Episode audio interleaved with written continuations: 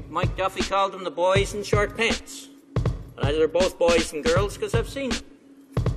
Women and men. Hello, this is episode 84 of The Boys in Short Pants, the 85th episode. I'm Laurent Carbonneau, I'm Etienne Rainville. and this is our last episode of the year, and certainly our last episode of the decade. the decade. So, yeah, Jeez, that's that's sad. how time flies. Rest in peace, 2010s. Yeah, I mean, they were not that good, so I think we will, we can only hope for better. Yeah. Though likely, I think we can only expect worse. There, there was there was some there were some personal highlights in the past ten years. You know, being my twenties. That, That's uh, that's that's small picture stuff, Etienne. that's, baby, that's baby brain. Don't do that. that I will never get back. Yeah, that's the right way to look at it. Let go let go of my twenties entirely. Yeah. You're, you're what, like 29 now? Yeah, I'll be I'll be thirty for the new millennium. When's your birthday again? the new millennium in June. In June. Yeah, the new millennium. We can only do that once. We, we got to do it already, and, you know. Anyway, um, yeah. So here's our last one of the year. A couple big things have happened, obviously, since our last one. Yeah, we've just Uh, been busy. We were, yeah, I mean, it's holidays. I think we're not the only podcast to be on a somewhat uh, We no longer live across the street. We from no each longer- Other, that is so true. Scheduling is much more significant. Though we were both here for the holidays for the first time. Um, usually I'm I'm away, but yeah. Anyway, uh, all that said, uh, yes. So last time we talked a little bit around the the tottering throne of uh, of Andrew Scheer uh, at his the, the Conservative Party throne. Oof. Yes. And uh, it tottered, folks. It tottered right right over, and uh, he is now off of that chair. that snowball picked up steam very quickly. Indeed, uh, to mix metaphors once again, something this podcast loves to do. Uh, well, I say this podcast, but I really mean I really mean it, Jen. Um, yeah, so that's now we now have a conservative leadership race in the next uh, half year, approximately. I believe the convention has been delayed to June from March or April. No, I think it's more like November or Oh, that late. September. Oh Um, God, that's grueling. But that's well, no, don't mix things up here. That un- unlike all of the media seem to do. um, lying media, folks. They're lying. That is the policy convention has been Yes. delayed, but that runs in parallel Right. or apart from the leadership convention. Yes. or the leadership race, which But that's en- not ends in a convention of sorts. okay. Um, But that will be the date for that has yet to be set. okay. The- the is there is there a buzz? Uh, no, not really. Um, there's a committee that has been struck I see. to you know work through these details, um, and they've announced the membership of that committee. Uh, but I don't I don't think we have much more information than that at this moment. Okay, very good. Well, at any rate, at some point over the next year, the Conservatives will select a new leader. Uh, should we talk a little about early contenders or early figures of interest? I mean, I think it's worth just throwing back for just thirty seconds, No. which is more like we can never minutes. have historical context in this show. Um, about I'll, I'll use the title of the best piece um, written so far on this, which is the takedown of Andrew Scheer. Yes. um, which is a piece I'd recommend written uh, by Maclean's, uh, Shannon Proudfoot, Stephen Maher, uh, MDS, or Marie Danielle Smith, and Paul Wells. Um, it's sort of the most comprehensive piece that explains what happened. Um, I personally have a few bones to pick with it. Um, the short version, I mean, I first of all, I'd say read the piece. It is the most comprehensive detailing of what happened, and I think overall it's generally pretty accurate. It's one of those things where we play hold music for a couple seconds while people run Yes, to read it, pa- and then pause, read the piece. It's a reasonably long form piece. I, I'm not gonna lie to you, Tian. When, podcasts have exhorted me to read or watch something, I've never you, once done never, so. never once done it. Maybe well, usually I'm on, I'm walking somewhere. maybe you'll do it afterwards. Maybe Yeah. you've already read it. Um, the one bone I would pick with the piece is I think it loses some a level of granularity around um, the dismissal of the executive director and some of the dynamics around that. Yes, which is Dustin van Vugt. Um, formerly. for, well, yes, formerly Dustin van Vugt. Um, to anyone who's been around Ottawa conservative circles, often not even conservative circles, Dustin is a well-known figure, uh, well liked and well respected, um, and I think that continues to this day. I don't think there is There wasn't like a widespread calling for his head or anything no, which is why for any his, other his reason. yeah. dismissal, I think, was Odd. odd, um, maybe heavy-handed or quick. I think there is a little more complexity around there, around that that has yet to be uh, fleshed out properly. Um, so I think that's the one area that people should not be jumping to conclusions on ar- around sort of his role in all of this. Sure, yeah, that was a little murky. In terms of the the piece itself, I think it's it's pretty clear that knives were out relatively quickly, and I think what we observed last time, which is that Andrew Scheer seemed to basically be like, "Please, please eat me. Uh, I am I am just a big turkey, and you can go ahead and just eat me." Yeah, I mean, I think uh, what we witnessed immediately after the election. I mean, the a guy whose heart was not in it. Yes. Yeah. And the piece tells it somewhat uh, in relation to his family. Yes. And sort of this moment with his son where he realized he didn't know the guy anymore or he didn't know his son as well as he wanted to and, and Yeah. that sort of thing that, you know, being a leader of a political party It's involves, grueling, yeah. involves very Yeah. real trade-offs Yeah, with your family. Being an MP, being the Speaker of the House, these are all jobs that take up a lot of time and are hard uh, on people's personal lives, and and you know definitely lead to you spending less time with your family. Being the leader of a political party is just another thing entirely. Like it's an order of magnitude uh, above and beyond. Yes, un- undoubtedly. Um, except for maybe the, the the leaders of the political parties who are on the, the fifth and sixth seats. Oh, I'm not sure being the leader of the Green. Well, Well, no, I mean she really does. she she does. It is a full time. It is a f- like several full time commitments. It really is. maybe not Yves Francois Blanchet. I have no actually. All No idea. I, I have no. I have no sense of. I, how- I can tell you on the on like is. it's it is grueling, right? Like it's really it's it's something else. Like and the amount of support work that has to go into keeping that person like ready to go at all times is is truly busy, briefed up. Yeah, event to event. Yes. there. there are a lot there are a lot of boxes that have to get checked every single day, pretty much no matter what. So there, I mean, there was that, but let's not understate the role of the, uh, let's call it the schooling expense. Oh yeah, no, no, no, yeah. This is not. it. I just want to say that Um, it like for people who who sometimes maybe can smirk at the idea that like you know the the family thing, it is genuinely quite something. And Andrew Scheer, for all of his faults and political disagreements, uh, is does seem like someone who genuinely likes to spend time with his family, and Yes. certainly. You know, like he, he has a very big family. Presumably, it means he likes spending time with them Yeah. um, yeah, I, it it is a real thing, though. That's not to underplay the sort of the poor results of the election, the poor campaign, and then the kind of straw that broke the camel's back uh, with the expense scandal. yeah. So what still remains reasonably hazy is whether or not that indeed was the straw that broke the camel's back, whether the timing was sort of coincidental, whether it was knives in the back on the way out. Yeah, Um, it's seemingly the official version of events is that he'd made up his mind to resign, and then this came out. So Yeah. it was sort of unfortunately serendipitous timing. Um, it, it's kind of easy to say that post facto. I think. but yeah, it that's really the question, Yes. and it remains up in the air. Was it the thing I that people his- will draw their own conclusions? Sure. Yeah, I think that's fair. But all that to say that we now get to see the spectacle of a second conservative leadership race in two and a half years. So let's start before we again get into that, just with the decision. Man, this is like a Witcher timeline here. for, for folks uh, who have been watching uh, Netflix's The Witcher, so I, I you'll think, you'll get that joke. I, I think the first thing to discuss after that is the decision to keep him on as interim leader. Yeah, that's baffling. Uh, because I, I lean on your NDP experience Yeah, here and f- Thomas Mulcair as the lame duck leader. I think it's fair to say that that was one of the worst decisions the NDP made in the last five years. Do you care to elaborate on that? Well, it, basically, the incentive structure is just not there. Uh, it, let, us take two case studies in interim leaders. Let's take Rona Ambrose. Let's take Tom Mulcair. Rona Ambrose came into that job with no expect, and this is why I think the rule that interim leaders should not be in the running to keep it is a good one. In that they come in with no expectation that they will retain it. All they can do is raise their profile and perform well. Uh, and they have an incentive to do so because it, it can help their career longer term, even if they're not in the running this time. People have a memory like, hey, that person did a really good job as interim leader. Maybe they'd be good for the, the top job next time around. So all, all you can do is help yourself, really, or hurt yourself if you're terrible at it. But presumably, if you want the job, you're you're going into it wanting it. And that brings me to the second half of that, which is Tom Mulcair, who is a guy who was embittered by his defeat not only in the election, but then subsequently at the NDP convention at Edmonton. Um, and he was checked out.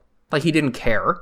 Uh, he barely kept the lights on. He had no real drive to make anything happen because what was the point, right? He wasn't running for re-election. He he had lost as leader convincingly. The first leader to be turfed like actually turfed by delegates. Like he lost the vote. He didn't just like fail to meet a high threshold. Yes. Um, so there was no reason for him to try, right? Like there was what was he going to get from doing a good job as interim leader?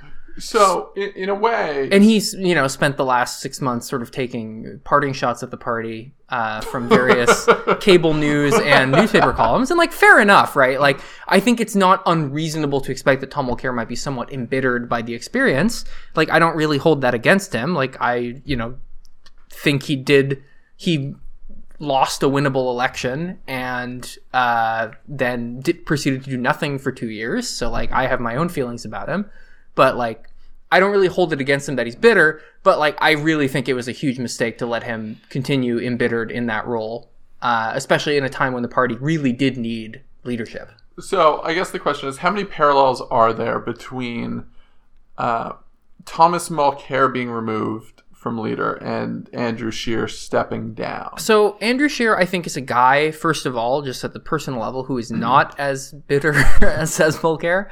Uh, so presumably he will be trying at least a little harder, and I think the Col- he is someone who's come up in the Conservative Party, where Mulcair was never really of the NDP uh, in the same way. So I think those dynamics are, are different and do deserve you know some reflection. On the other hand, that incentive structure thing is still there. He said he wants to spend more time with his family, but also I'm going to do another six months of this, right? Like he's going to do it like half time. He gets he gets to keep the house though. He does get to keep the house. but Um, no, I mean, like, I think he's clear that keeping the person who is leaving on is inviting indifferent, checked out leadership.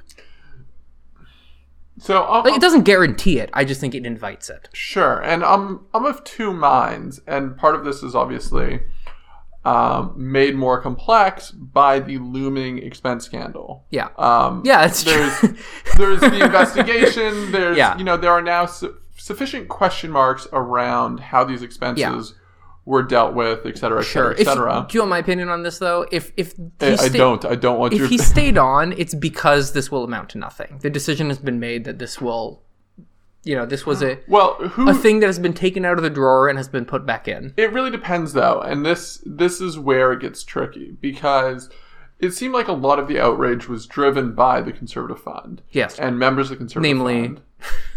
Na- namely namely someone. Yes. Um just won the order of or was awarded the was appointed to the order of Canada the other day. um but the decision to stay on as interim leader was reported as a unanimous decision of caucus. Yes, much like Mulcair actually. Um, so I mean that can change, and that may yet still change. yeah.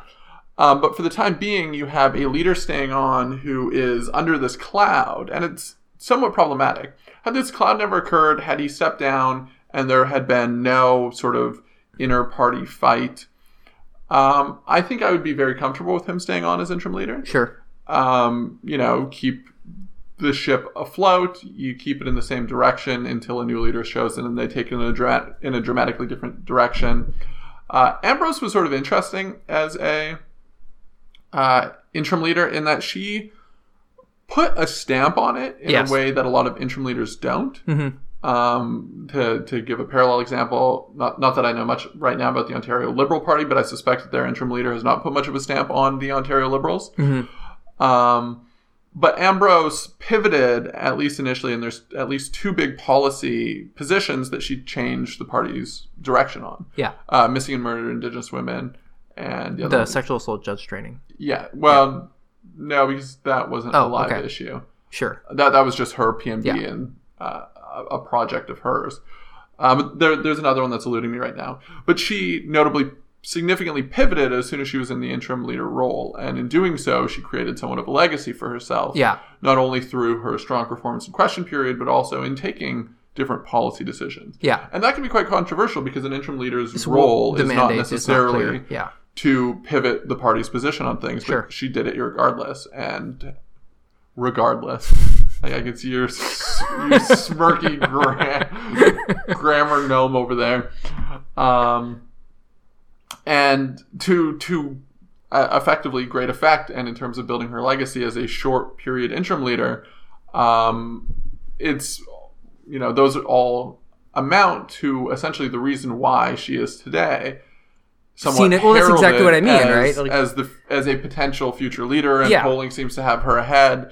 And if she runs, she seems to be the one to beat. Yes. Um, but there's still the big asterisk as to whether or not she- she'll run. Yeah, but that's exactly what I mean by like even if you're not angling for this time, with a strong performance, you set yourself up really nicely for next time. And I think that she did that very effectively if she wants it. So, So we'll see. yeah, so in, in that way, it's good for growing stars because Ambrose's star like exploded as interim leader in a way that it never did when she was uh, just a, No, I think she in was it seen as as a- a cabinet minister You know, a, a pretty unremarkable mid-tier minister.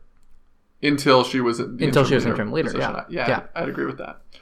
Um, the other piece of it um, is that I'm just going to note that we have we have gently segued into speaking about leadership candidates now, or potential leadership candidates. Um, just just very quickly, um, the other piece of the interim leadership piece is that it doesn't give. I mean, you you've sort of alluded to it, but it doesn't give the opportunity to build a new star. Yeah, Um, and also that Andrew Scheer, so far as you can somewhat pick out, seems to want to stay as an elected official for the foreseeable future. yeah, he's a guy who's lived his entire life on the on the government dime. That he's, Never had a real job in his life. he's not necessarily looking to take the Mulcair approach. Yes. Um, I think he sees himself potentially as a future cabinet minister in a future conservative government sort Sure. of thing. Um, so a, a very different road laid out Wants for to him. keep suckling at the teat. Public service, very noble. yeah. Um, so where did you want to go then? So, I mean, uh, I think we can talk about potential contenders. I think you've discussed Rona Ambrose as a potential contender, which I think I think we agree she is someone who would. I think, I, I think she's someone that the Conservative Party has a good impression of, but not necessarily a very strong one. So I think the discussion of potential contenders is almost as important as the discussion of how this individual will be chosen, because these sort of go hand in hand. Sure. right? Yeah. So, do you want to talk about the rules or? Well, very briefly, the rules are more or less the same. The- Yes, the, as- same system, the points system which based is on the, writings. the yeah. point system, uh, which is fundamentally sort of a brokerage system. Yeah, and for people who are not aware, what happened last time was that every riding in Canada was given 100 points, essentially. Yeah. and that you got as many points you got an amount of points from each riding corresponding to the percentage of people in that riding who selected you as their choice So in practice, this means as a member in a Western Canadian EDA, yeah um, with hundreds of members, your vote Or is worth a, a fraction Yeah. of a point. if you're in toronto center where there are 30 conservatives Your 3.3 points, right? Yes. So there's a regional weighting, and this is sort of a, a holdover or a, a cobbling together of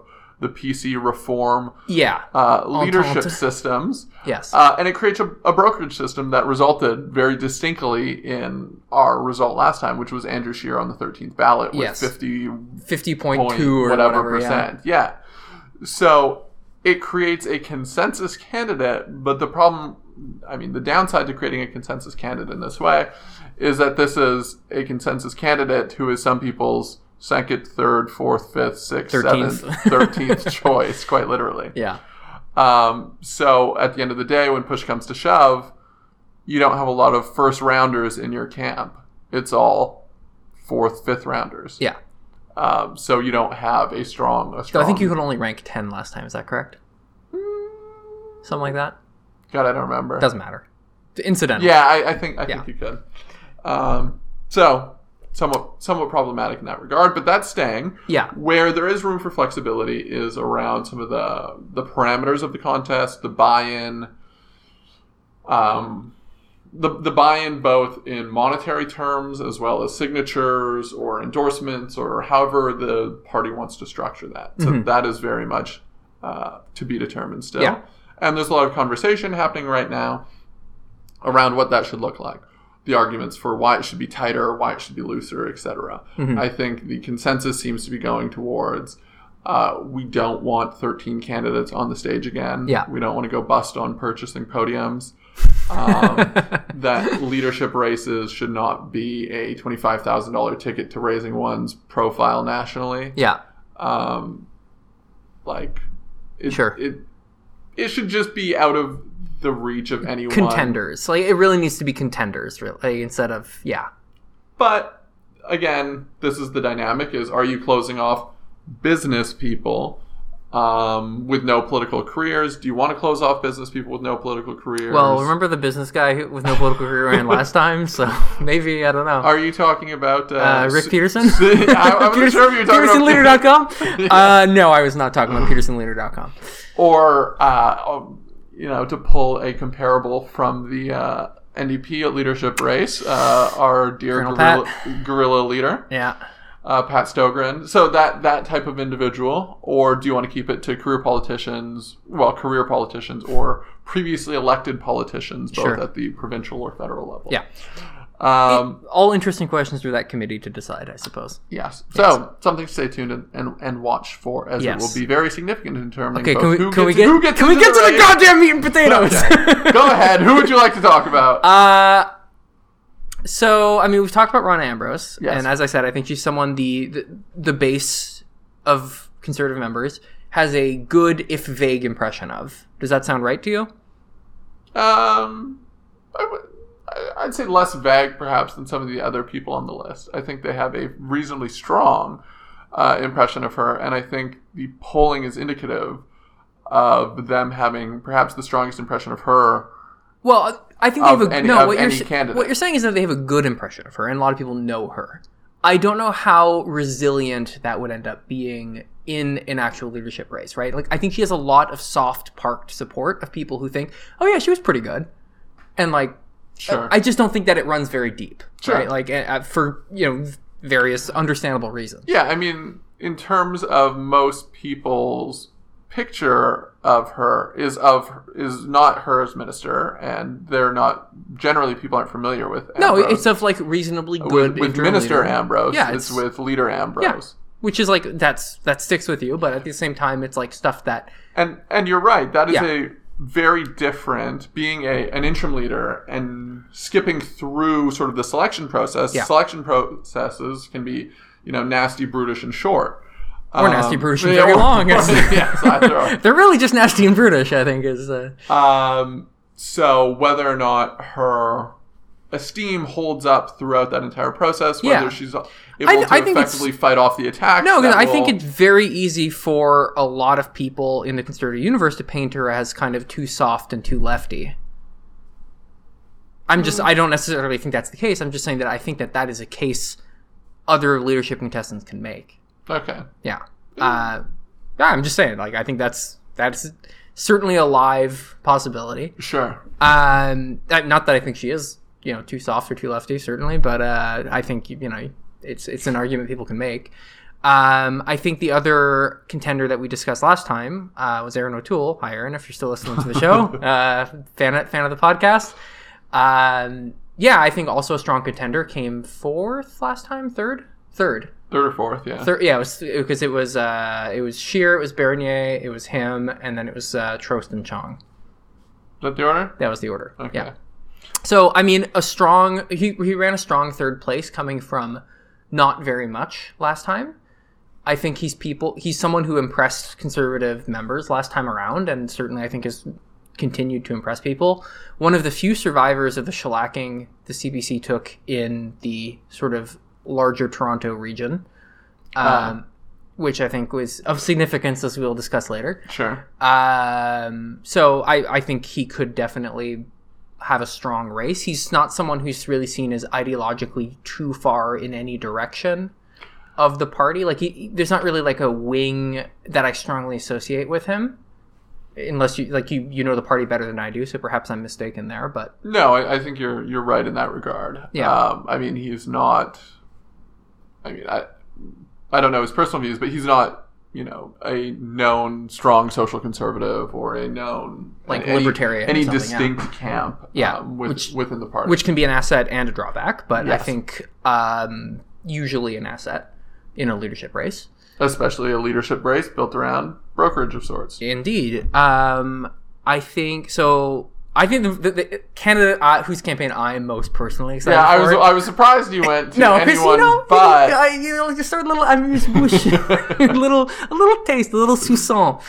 Um, it just it- took you so long. I'm surprised you didn't open the podcast with uh, oh, I wanted to. Pierre but- Poilievre is the next leader of the Conservative Party. So Pierre Poilievre has the MP from Carleton, uh, which is outside of Ottawa here, is someone who has a very similar resume to Andrew Scheer in that it's he's basically got elected at like an absurdly young age and will continue to be elected into his seventies if he wants to. Yes. Um, and he is someone who I he he was the conservative finance critic for much of the last parliament. Uh, and I remember a very key moment uh, where I think on his first or second day as finance critic, he betrayed a fundamental misunderstanding of how bonds work. Uh, and then it, it really clicked for me that like, oh, I don't care about your academic definition of bonds. I'm aware of your textbook definition. But that's actually, and actually, this is a great bookend to that because the other day uh, when Bill Morneau was bringing the fiscal update, uh, Pierre Poilievre comes out and says, We're headed for a made in Canada recession. And then when journalists ask him, but like no economists think that, he said, I'm aware of your textbook definition of a recession. And for me personally, I, I'm much more. Um, I have a theory of conservatism about the base of conservatism that I think is more evidence based than most people's, in the sense that I look at who actually wins leadership races in conservative elections. And it's the person who throws the most red meat to the base, and Pierre Poilievre is 100% that guy. so, yeah. I think that the conservative base over the last couple of years has only gotten angrier about the the fact of a Trudeau government. They've only gotten angrier since his reelection, and I think the person who is able to effectively channel that anger uh, is the person who's going to win. So this And Pierre is, Poilievre knows how to. He he is a living, breathing conservative fundraising email that makes eighty year olds like reach for their their heart pills and send like hundred and fifty dollars every couple of weeks. So this is the broader question. He is wired into the conservative lizard brain. Like he he has he is a shaman of conservative rage. Like he he has a primal connection to the conservative spirit world. let, let me add to your lovely alliter- or descriptive analysis of Pierre Poilievre. Um, I've said it before on this podcast, but it was it was quite a while ago that he, um, despite how much he enrages people both on television and you know the the Twitter world of Canadian Twitter politics. Yeah. Um, he can actually be incredibly charming in a room in Totally. front of people, uh, doing the kissing babies Yeah, and yeah. giving speeches. I, I wouldn't say he's not. why we shouldn't use talking points and words that people don't understand and things along those lines. Yeah, and I, I would totally agree with you. I, I just think that is a side of him that is um, misunderstood Yeah. by a lot of casual observers. That they they see this guy and they'd say, "Wh- "How could anyone ever Well, vote for him?" He, he, yeah, like He he, is a very, guy. very persuasive. He is to- the Thunderdome guy. Like he he like conservatives love watching him in the Thunderdome. no, because like the thing with liberals is that they're obsessed with being right. Capital R right. Like they they love being right. And Pierre Poilievre is a guy who doesn't care about being wrong. So it just he, he they, they cannot like it doesn't like I'm aware of your textbook definition. What do you say to that? And you're like, well, but but but that's not right. And they're like, I don't care. I don't give a shit. And then what do you do? Right? Like liberals have this is the exact same thing with Trump uh, and with Boris Johnson is that there are guys who fundamentally do not play the game. They they don't care if if newspaper columnists think that they're right or smart. They just they don't give a shit, and neither do conservative voters. So here is here's here's my push to the catch twenty two in, in the whole thing.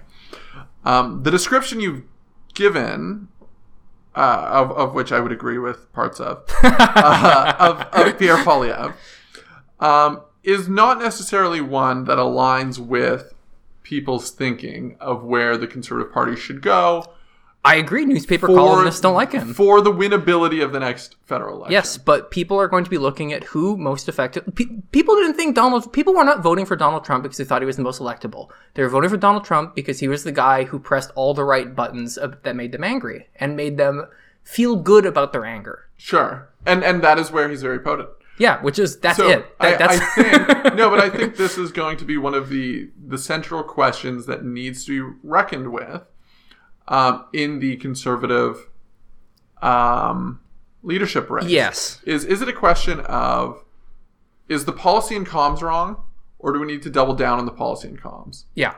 Um, and depending on who you listen to, some will say we didn't go far enough. Others will say we went too far. Mhm. And the decision for the membership to make will be one of do we pick a, someone who's going to broaden the tent Yeah. And look for very tangible ways to appeal to Quebec and to Yeah. the GTA and to all of these other uh, areas, perhaps jettisoning jettisoning some of the social conservative baggage that um, Andrew Scheer had, and Pierre Poilievre largely does that. Um, there's again not much of a social conservative halo around Pierre Poilievre. Yeah. Um, I actually don't really know who the social conservative heir apparent to the Brad Trost sort of throne would be. Brad Trost, Andrew Scheer, Yeah, joint sure. throne would be um, of the candidates um, running this time around, or They would not be they would not be caught dead sitting that close to each other, running this time around. Um, but that that's going to be one of the central questions. Yeah, and- is there a significant pivot, or is it a continued double down? I will- Andrew Scheer, in his own way, was a bit of a double down. Yes. Um, Harper with Extremely, a smile yeah. was very much his message. Yeah. Stayed on track, changed less policy areas than Rona Ambrose Sure. did. I can't name a single area where Andrew Scheer ch- broke with sort of conventional policy wisdom. No, it was not a- Harper years. Yeah, it was not a, a, a activist leadership in a policy sense. I, I think there, there's two sort of things here. The first is that uh, I, this is definitely a battle between the conservative superego and the conservative id, right? And I, I personally think that if you look at recent history, the conservative id tends to be much stronger. Uh, we will see. I, I could. This might not apply to Canada. We will see. I also think that it, perhaps one thing that is very indicative is looking, talking to conservative voters and talking to the conservative base about why they think they lost, and people, especially in the prairies, like cannot fathom why anyone would vote for Justin Trudeau. Yes. They don't understand it. And that to me suggests the strength of the conservative id in the sense that it's like you are just operating outside of where pundits are. Like outside of where newspaper columnists Yeah. are, right? Like that's not the debate that the conservative party is having internally. So I think, or maybe it is in parts of it, in in Ottawa, in Toronto, in Montreal, but I don't like. I was in Saskatchewan for the last two weeks of the election, and I remember people going and voting in the advance polls wearing big fuck Trudeau sweaters and like having the time and like you know great. I, I find I think democracy should be seen as more more of a carnival and a festival than it actually is now. Usually, it's very very grim and You want the, the vegetables kind of Liberty sausages or the, the, that would- voting, the voting sausages? I actually think the- that would be that fantastic. Yeah, that would that would be great. Yeah, and mandatory voting for that matter. But no, I, I like I think that people they those people were there to dunk on the libs, right? Like they were there to just show fuck this guy. And I think that is a really, really, really, really powerful feeling that like Pierre Poilievre, I think, is the absolute best person to to whisper to. Sure, but to to an extent, it's a reversion to reform. Yeah, totally. Um, it's a reversion to reform, and it's reseeding from the coalition that Harper successfully. I'm, I'm not saying that it's a winning bandaged- political strategy in the long term for them. I'm saying that that is the impulse. understood, and yes, and and I don't necessarily disagree with that. I think the impulse is very strong, but fundamentally, um, that's the question that needs to be reckoned with: is does the party and does the party membership recognize that and go very consciously in a different direction? Yes, it's super ego. Yes. To be Eat, determined. eat the that. bi- eat the big juicy steak or the big plate of sissy vegetables. Conservatives, you know what you want to do. You know what you want. to be seen. Indeed. Uh, any other potential? Oh, Pierre MacKay. Well, I mean, there there's a laundry list of people. I think he's Um, the significant one to talk about. I know that there's like, a, but he's significant in the sense that he sat the last one out, and people sort of talk endlessly about him. I think I said this last time too. Is that I think Peter MacKay has a very has a glass jaw. He is the Joe Biden of the Conservative Party. Yes, I, I think I mean going reverting back to his uh, his ministerial days in the Harper government. There's not like a big success you can point to, and there are a lot of little failures. eh, um, little to large, Little too large, yes, helicopter sized. um, I was being generous. so yes, I, I think that analysis is right. I don't think his base is that strong. I think he rides a bit on this sort of historical Vague goodwill. reputation of being one of the founding fathers of the party through Yeah. sort of a cloak and dagger. And there's a lot of like soft liberal people who sort of think PC and think good. Uh, like the good conservatives are the PCs, when it's like the PCs actually were generally like the more weaselly, shitty conservatives. uh, I actually have some respect for the reform people. Uh, but yeah, so yeah, I I understand that. Uh, so yeah, I mean, like Peter, just to circle back on the weaseliness of Peter MacKay, he's a guy who ran for the PC leadership, claiming he wouldn't do a merger, and like did a deal with another PC candidate, Orchard. Orchard, the Orchard Accord, the the Apple Tree Agreement, uh, that he would not do so, and then immediately went back and did that, and then got his ass handed to him by the much more disciplined and ideologically rigorous Stephen Harper. Um, a man I respect more in every single way than Peter MacKay. Uh, I, I'm not joking. Like I do have a lot of respect for Stephen Harper as a politician. Um, yeah, so I, I think he has a total glass jaw. He, he's a known weakling and weasel that I think would be uh, revert back to his weaselly ways. I'm pissing off all the conservatives today, aren't I? no, I Good, mean, I don't good. I don't disagree with that assessment of Peter MacKay. I think he is sort of got gotten into the comfortable uh, law firm life, yes, and I don't think I'm glad you, will, you will co-sign my branding of him as a weasel. I don't think he will come into the race unless he sees himself as the, if the he sees if he sees his own shadow, he will I- run right back into his hole. that is not that, that is a groundhog. Um, it is not Weasel Day. It is Groundhog Day. Shubenacadie Sam as a weasel cousin.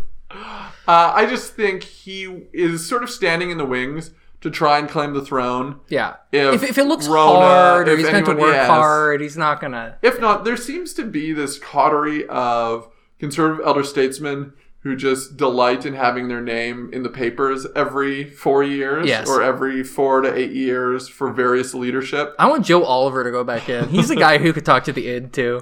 I wasn't thinking Joe Oliver, but I was thinking uh, Bernard Lord. Even, Oh, even yeah. maybe uh, Bernard Charest. Um, Who? Charest. Oh, Sure. why'd you say Bernard? Jean Jean Charest. Sorry. I was like Bernard No. Shiraz. Who the fuck is that? Mix it up with Bernard Lord. Yes, okay. Jean Charest, Bernard Yes. Lord. And for those of you unaware, former New Brunswick and Liberal or uh, Quebec uh, premiers, respectively. and federal politician for at least one of them. Yes. Um, yeah, they seem to just delight in musing about it. Yes. They both have very, very comfortable jobs in the private sector. Look- Bernard Lord has a reasonably young family. La Presse, some of the La Presse reporting around Bernard Lord was laughably bad. yes. Oh, it would be an absolute coronation Yeah. if Bernard Lord came. I mean, I do in. actually think he would be a genuinely strong candidate for people who want a, a moderate-ish conservative He party. has was a very- organizers in all the provinces. He was a very- knows at least twelve people. he is a very charismatic guy and ran a very red province uh, considerably well uh, for a progressive conservative. So, like, I do think he would be a strong. But I- don't think he's going to run. So, yeah, there's a bit of a, a Canadian premiers tend not to do that well in national competition. Yeah, I mean, partially it's because they have a record. Sort of like governors in. Uh, Well, governors typically did quite well in presidential not races. Not days. recently, though. No, it's much more people coming from the legislative branch these days, or people coming from entirely outside of politics. It really is having an executive record leaves you open because you have an executive record. record. And legislative records now are being more closely scrutinized, kind of in the absence of executive records, right? Like, I think that that's an increasing phenomenon. And increasingly, like, you have people like Pete Buttigieg who uh, have, you know, a executive record as mayor of a relatively small city and a private sector record uh, that is not very long. So people obsess over the details. long enough to fix uh, bread prices. yes, right? indeed. Bread truth. Bread truth now. uh, I wasn't gonna go there. No, but uh, yeah, all that to say that yes, ha- like for instance, Brad Wall would be a really interesting person, but like that last budget was so painful that like, mm, you know, it Well, would be tough. I mean, that was his the end of his era, Yeah. right? Was that, Oh, yeah. that budget more or less put him out of business? Um, and now he's comfortably sort of sitting back as an elder statesman who weighs in on topics on BNN and elsewhere. Yeah, and works for the oil industry in Calgary now. Or actually, no. So he worked for the oil industry in Calgary and is actually now working for the hydro industry in Manitoba. So There go figure. go. Yeah. But all very different than uh, federal politicians for instance, like Pierre Poilievre, Yes. whose legis- legislative record, because legislative records are very different in Canada. Yeah, because you don't really the have United them. Yeah, because we don't have the system of like part. Well, Yeah. he was part of the executive in the He Harper was. years. In a limited Fair Elections Act, actually, I guess, as is the- minister of democratic reform or Reform. reform Yeah. institutions. Uh, the only piece of legislation I can associate with him offhand is the Unfair Elections Act. the Fair Hashtag Elections Act. déferlement électoral. Yeah, that was a good Um, one. I enjoyed that. So there, even even of the people who have executive records to run on, yeah, it is very different in Canada because yes, the way our legislation works. indeed. Um, like I can't think of any aside from Rona Ambrose's Just Act. I can't think offhand. I, no, I mean, and, of and what also her legislative record would and also the legislative Harper records government. of people in uh, sort of an executive cabinet you know that like their legislation is not like their legislation in the way that like it is yes, much more so in the american the, system the concept of cabinet solidarity sort of binds everyone together, and with Exactly. everyone, I mean, and with candidates presumably like Poilievre and Ambrose, who would perhaps be on a future stage together. Debating that record is actually reasonably difficult because they sat around the same table and agreed to make the same decisions. yes or maybe they didn't Or maybe but, they but they wouldn't them, tell us they- that they yeah stood by them exactly Um, so they would have to make a very noticeable break from their past track record in order Yeah. to distinguish themselves, and it gets. so all that to say anybody else that comes to mind I mean, there are certainly others, um, but I think those are. I like James Moore is one of the sure perennial candidates when Yeah. this sort of thing is mentioned. Um, there are, you know, there's a, a CEO in Ottawa who said he'd throw his hat in the ring okay of Maxis Consulting, a staffing firm in town. Um, that's one of the ones that does like short-term temp staffing. okay yeah i can see that being government. popular Yeah, I don't, I don't know. Uh, again, so that that's some like of these people throwing their names into the ring before knowing what the so for like Bjorn O'Toole's and the people with the established records, yeah one hundred percent start building your campaign, et cetera, et cetera, et cetera. Um, because fundamentally you have the institutional support, likely to cross whatever threshold is required or set by the party. For a CEO of a company in Ottawa to float your name out there, or a random staffer to float former staffer to float their name, yeah it, it sort of is self promotiony because you have no idea what the barrier to entry is going to be, Yeah. what the amount of support you're going to require. I mean, I don't know if you've noticed, it- Ken, but this a- business fundamentally is a lot about self promotion. Yeah. so all, all of that is to say, don't take all of the names too seriously. no. Um, sort of in the vein of Bernard Lord and others. Yes, I would. Yeah. Anyway, um, there's one thing I want to talk about, which is uh, we were musing about sort of what were the big uh, trends of the decade. Uh, now that we were sort of in that retrospective mood, and one I wanted to talk about uh, as I something I think we can, you know, and history is has, takes a tortuous path, but uh, I think something we can say, not safely say, but say I think has missed its mark or fizzled a little bit is the idea of the big shift. Etienne, do you want to introduce our listeners to the idea of the big shift? Ooh, lucky me. The Big Shift um, was a best-selling book um, published, I think, in 2013. You just looked this up, dude. Come on. 2013. It's 2013. Maybe the hardcover wasn't tw- the hardcover. The soft copy was in 2014. Something, something like that. Paperback Um, is what you're looking for. Done by Darrell Bricker and John Ibbitson. Of Ipsos and Globe and Mail fame. Uh, yes. Yes. Um, so the thesis of the book, and this is a book that circulated basically like wildfire uh, in conservative circles. Um, Ibbitson claims, Well, and national columnists and media circles, too. sure, but Yeah. I think Perhaps even a sort of class that you could sort of call. Uh, Laurentian, perhaps. And, Indeed. uh, Ibbitson takes credit for coining uh, the term Laurentian consensus. I'm not sure if he coined Laurentian elite, but at least consensus. Um, and it's it's talking about sort of the power dynamic structurally within Canada federally, um, and basically identifies sort of the long-standing block of power, or they identify rather the long-standing block of power, An that has axis led of evil. to the liberal government, uh, liberal party's permanence in Yeah, sort of liberal Canadian hegemony, federal politics, the natural governing party, all Yes. of this is rooted in sort of a power base of Ottawa, Toronto, and Montreal, yeah. with you know other tendrils elsewhere, but Yes. really centered around large cities, Yes. uh, particularly Along the St. Lawrence River. Central Canadian, Eastern Canadian. Though we're large- not actually on the St. Lawrence River here, and neither really is Toronto, but yeah, yeah. Nevertheless, Yeah, whatever. centered around these cities, and this is where uh, their leadership comes from. This Yeah. is where their uh, ties into academia Yeah. and media and cultural historically, where all elites the money came from. and all, all of it. Yeah. Um, every sort of conceivable notion of power, be it money, uh, wisdom, whatever else you want to call it, Mm-hmm. uh, it all came from these three cities, and this has led to and the the uh, homogeny or the homogeneous nature of this bloc politically has led to the Liberal Party being in power Yeah. for the majority of Canada's history. Mhm. Um, broken from time to time by conservatives, um, but still reasonably reliably liberal. Yeah. Oh, and it's fair to say also that like the conservative coalitions when they worked were coalitions. Diefenbaker's was, I think, very unstable, uh, but it was Western Populace and chunks of Ontario. Sure. Uh, and then Mulroney famously had a coalition of Quebec nationalists and Western populists, and then Harper, and this is, I think, what he, the central thesis of the book is that Harper's coalition of Westerners and new Canadian Ontario suburbanites uh, would remake federal politics fundamentally So by creating a new stable and durable coalition of voters that would vote reliably conservative. yeah, I think durable is one of the operative words there. Durable, I think, is the operative word Um, in that because in, in there have been strong coalitions before, but they've always fallen apart. Yes, that every conservative leader has basically had a paint your own coalition where they've decided how to appeal. And Andrew Scheer, for instance, very consciously in this election, tried to appeal to Quebec. Like, Yeah.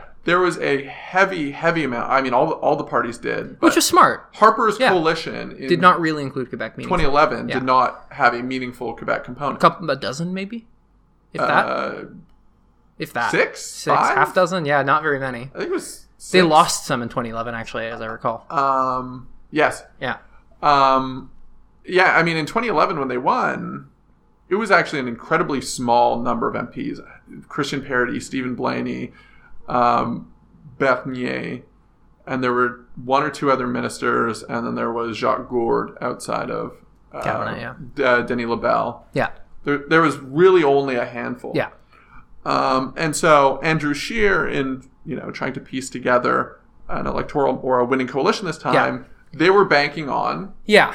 Quebec. And look, they were like- banking on the GTA. I actually think- on Quebec was a really smart place for them to look for votes, uh, in the sense that Quebec has two electorates fundamentally. It has a urban Montreal electorate that pretty much overwhelmingly votes liberal, Liberal. every election except for 2011, and you have a sort of soft rural nationalist vote uh, that votes typically in one direction. Uh, what that direction is changes frequently. Uh, in 2011, it was uh, the NDP. Before that, it was the Bloc for a long time. Uh, it was the Liberals in 2015.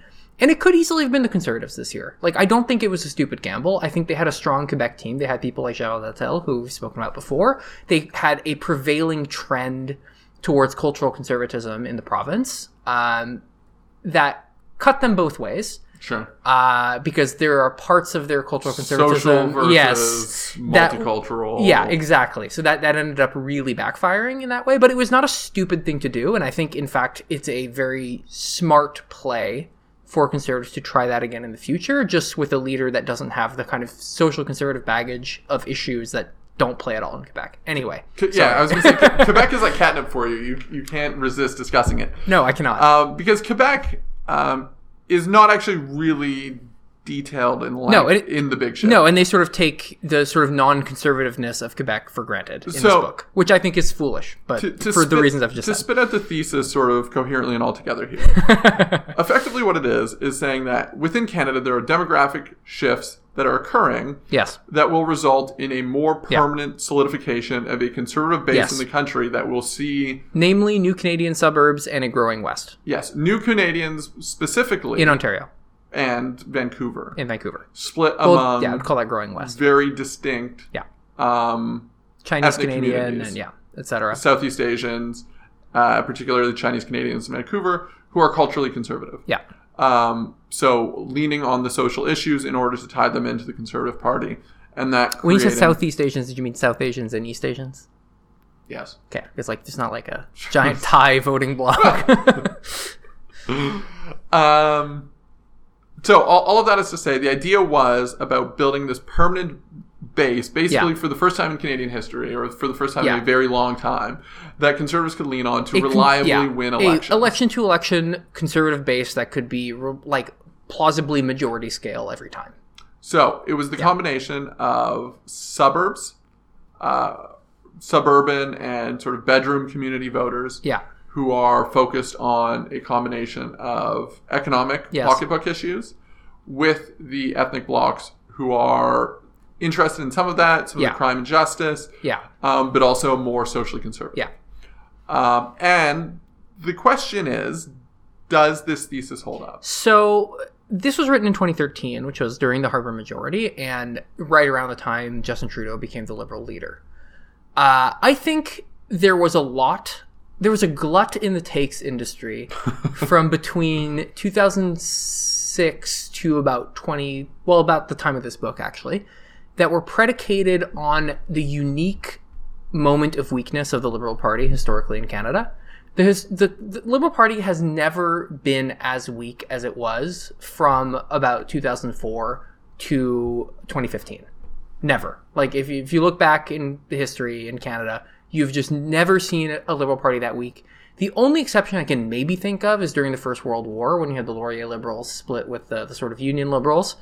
Uh, but that I think is a pretty unique moment that is not super instructive.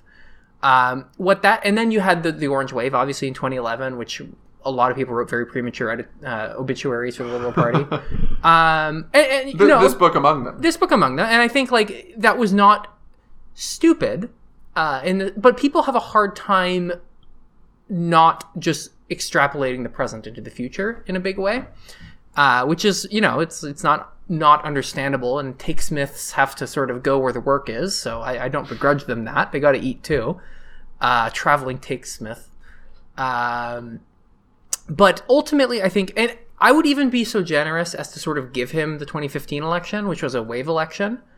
Um, but now looking at that coalition again in 2019, you saw the Conservative Party get absolutely destroyed in new Canadian communities and the GTA suburbs. Like, I, there is no real way to look at that and say that indicates durability and permanence of those people voting Conservative. Like, it is just it did not happen and in fact they lost a lot of ground right like i, I point to Erin O'Toole as one of the only people standing sort of in the like places you could even call the gta like it, and lisa raitt getting defeated for instance. It is it, it is not a encouraging trend for them in that direction. I think the west however like is if anything only becoming more conservative uh solidly. But that coalition now seems split. And I think once again, if you look back, it this prediction came at a time of really, really, really profound st- like strategic weakness for the liberals. And much like how the conservatives were deemed to have this like uh, data operation that was orders of magnitude better than the liberal one, what the liberals did was caught up. They caught up with data. They caught up with uh, with ethnic outreach, and I think have more or less completely made that up, or even surpassed where the conservatives were in most respects and now in a moment now that they've reassembled their traditional coalition and done all this new outreach they are very very strong So, and it's not to say that they will always be strong because obviously things change but i think the big shift thesis is not really borne out so let me challenge you on a few points here. Um, Doug Ford and the GTA. uh, that's an interesting point that i was thinking about because i think it is the one uh, big weird thing here and i would once again though i think you have to look at a point of historical weakness of their main com- competition Yeah, of Right, the and- Wynne government. yeah the Wynne government being historically unpopular and the ndp having so little infrastructure in outer toronto and the gta that they weren't able to capitalize on it as effectively as the Ford conservatives were. Much like with the 2011 election, I think you have to give it another run before you can really conclusively say that there's a trend there. Sure. Uh, but it- you're right. Like it is, a, it is a data point that should give people pause. But I think you can explain it in a similar context as the 2011 and pre 2011 kind of predicates that this thesis was built on, and see some of the same structural weaknesses there. The the other challenge that comes to mind is reaction to the Donald Trump or almost backlash, Canadian backlash to the Donald Trump um, victory and sort of subsequent governing years. Is there a reticence uh, among the base or the community that are identified by uh, Bricker and Ibbitson to voting conservative that has l- resulted in them being softer liberals than perhaps they would otherwise be, uh, or rather softer conservatives Okay, yeah. more jumping back and forth, uh, more promiscuous in their vote because of uh, a anti-immigration, a strong and powerful current of anti-immigration Southern or uh, American conservatism. I don't really. It's. I'm going to preface this by saying we don't really know, uh, because we just don't have the, the kind of data to say Sure. confidently either way. I would actually posit that that's not the case because typically voters in immigrant communities tend to have fairly immigration hawkish views.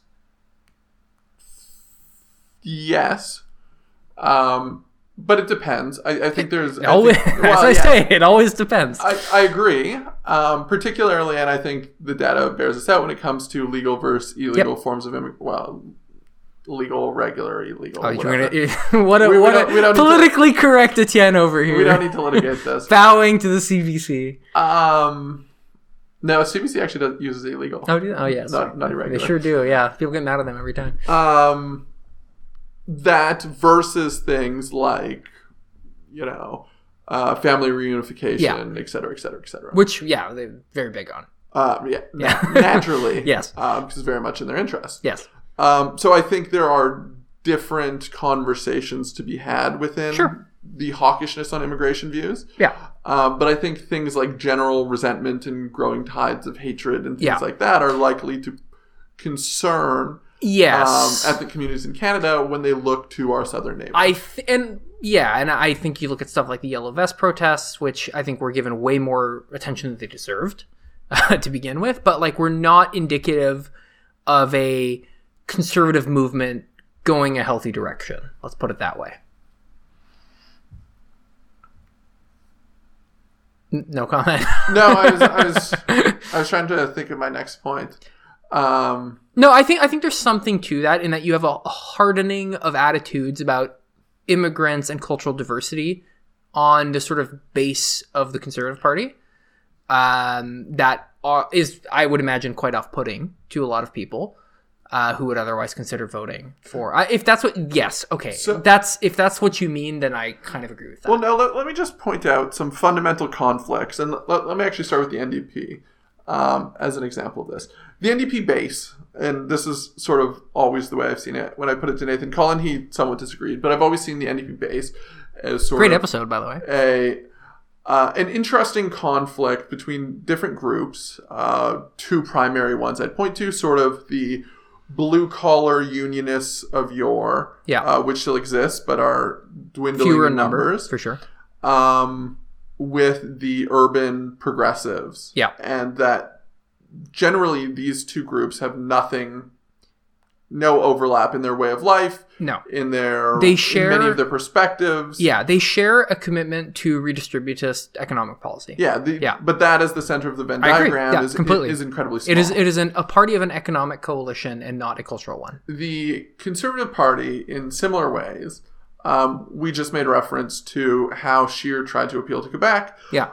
That is always an interesting position to take when the Western conservative movement for years has been in response or A in, perceived over influence of Quebec. Yes. um, against the influence of Quebec. Yes. So at the same time, the Western conservative movement is saying we want what Quebec has. Uh, we dislike that Quebec is blocking us on things. We dislike that Quebec is disapproving of this, that, and the other Yeah, thing. to some degree, we dislike that Quebec is French, but Um, that's a different element. but to take it to the yellow vest and the um, to, to draw out the same parallel with the anti-immigration parts of the conservative base, which Mm-hmm. certainly do exist, as well as the immigrant side of the conservative base. Yeah. The Jason Kenney sort of work that he is widely credited with having done Yes. throughout the his tenure in cabinet, Minister Yeah. of Multiculturalism, Minister of Immigration, etc., was substantial outreach to those Yep. To get them in conservative camps. Yeah. Um, Well, to yeah. an extent, others have carried on his mantle, yeah. but I don't think to the same degree. Yes, but immigration was not the issue it is now. The sort of cultural cultural diversity was not an issue that it is now. So they were able to do that in a bit of an issue space where they were able to bury or not really bury they they were not salient, right? Like these these central cleavages were not visible.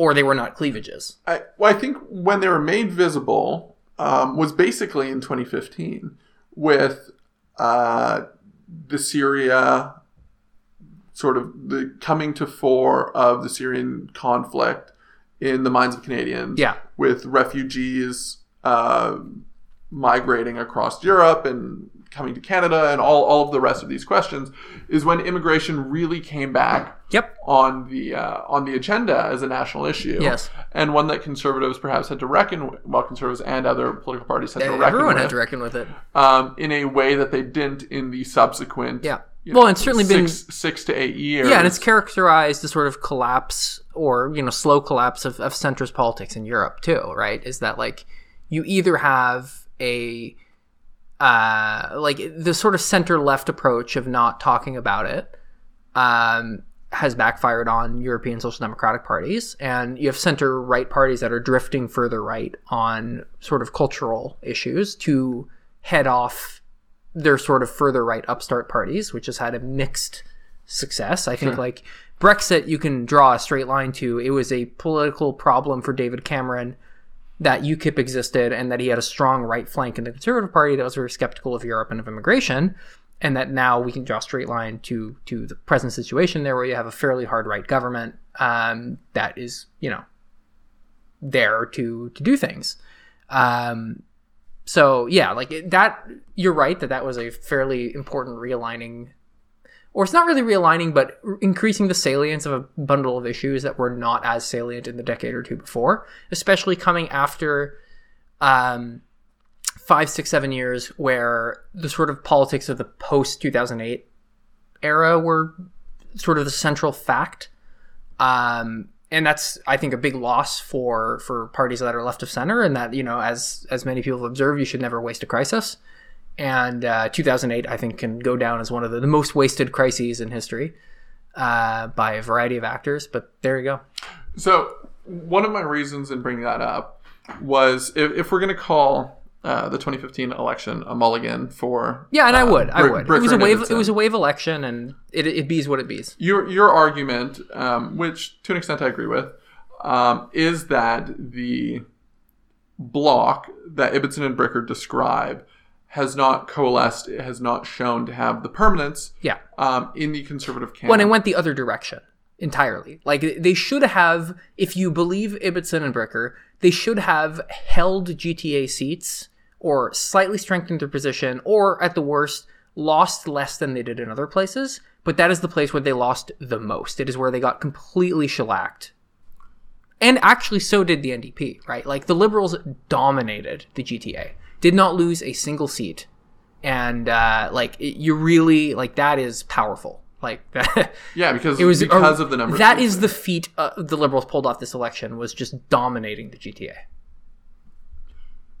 So I guess my question to go back to it is with so since the using the Syrian crisis as the wedge that has people really put their cards on the table re-immigration. Yeah, Jason Kenney leaves federal politics. yeah, Uh, conservatives wind down, let's say, their outreach in some of these cultural communities, or, just the Liberals start or, hustling or harder. reduce. Yeah, But pair this with liberals ramping up yeah, their machine in every which shape and form.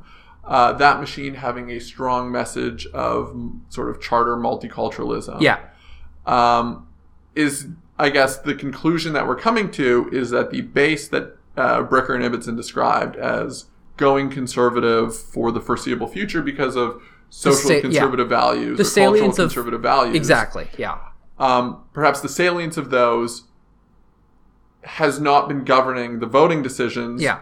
of these cultural groups Yeah. and is not necessarily indicative of how But yeah, that's almost like a they will vote in future. It's all. It's a good way to talk about the sort of post two thousand eight frame of politics versus the post twenty fifteen frame of politics, in which you have a shift from the salience of economic issues to salience of cultural ones, and I think that conservative base is more imaginable when you're talking about the sort of like small business, free market kind of stuff that that resonates, um, rather than we're talking about niqabs and what have you, right? That we've had at, at the forefront of national conversation since 2015.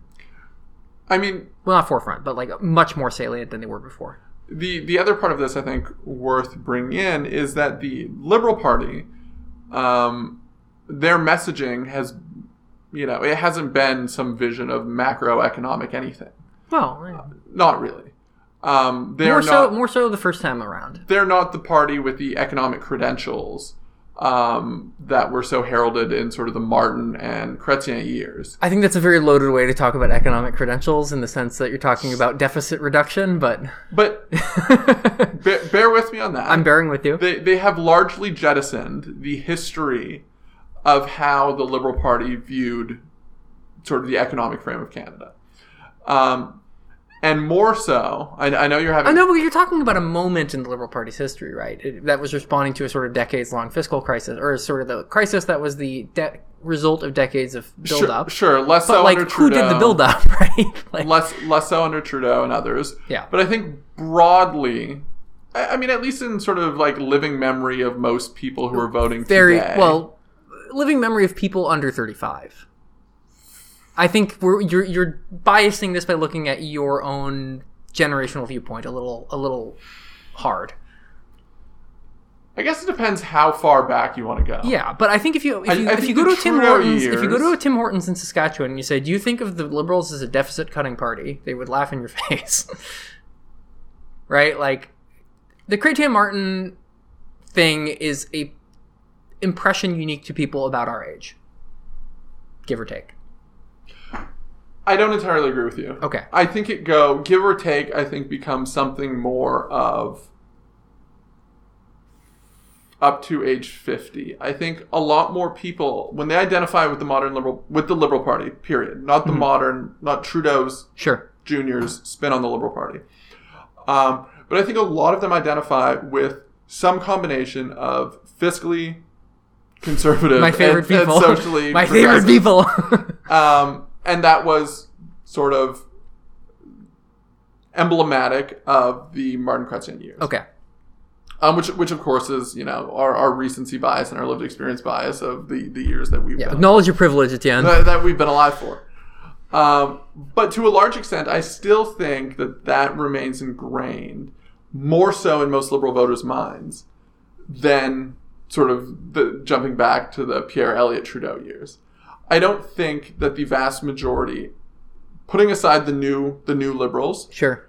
I think you also have to look at perhaps Um, which is more of a cultural liberalism than yes. a I think perhaps there's a gap here where older voters, like older older voters, like over 60, do have strong memories of the Pierre Trudeau years. And voters sort of in that Gen X to young boomers gap are more in that frame where they're thinking more Chrétien Martin. I think slash that's- older yeah. millennials. Yeah. I, I think that's right. Um, but drawing drawing to my point, I think the current iteration of the Liberal Party has basically jettisoned.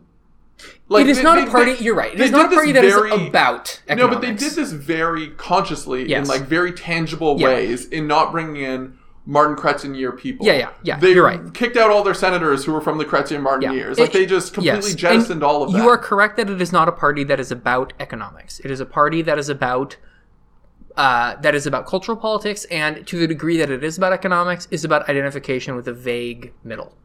yes. Yes. uh, best defined by what is the middle class? Uh, People go, going who to like hockey, hockey, or, going yeah. to hockey or something. Yes. So I, I take your point there. And now I forgot how I was going to tie it into my, my broader thesis. Well, that, um, that happens sometimes. Shit. You know, it's okay. Uh, it's it's it's the end of the year. I think everyone can cut you a break. I think we'll probably call her there if uh, we're, we're an hour ten so yeah, Etienne hasn't been looking at the clock. I have, but he was having so much fun that I, I didn't really want to stop him. Uh, that will do it for us, everyone. Uh, thank you for for listening to this very discursive episode of the Boys in Short Pants. Uh, we will be back in the new year, of course, delivering uh, hard hits, tranchant analysis, and bon mots uh, all the stuff you know and love, and uh, we're gonna do it with a smile on our face in, in 2020. Dudes rock. All right, bye bye everyone.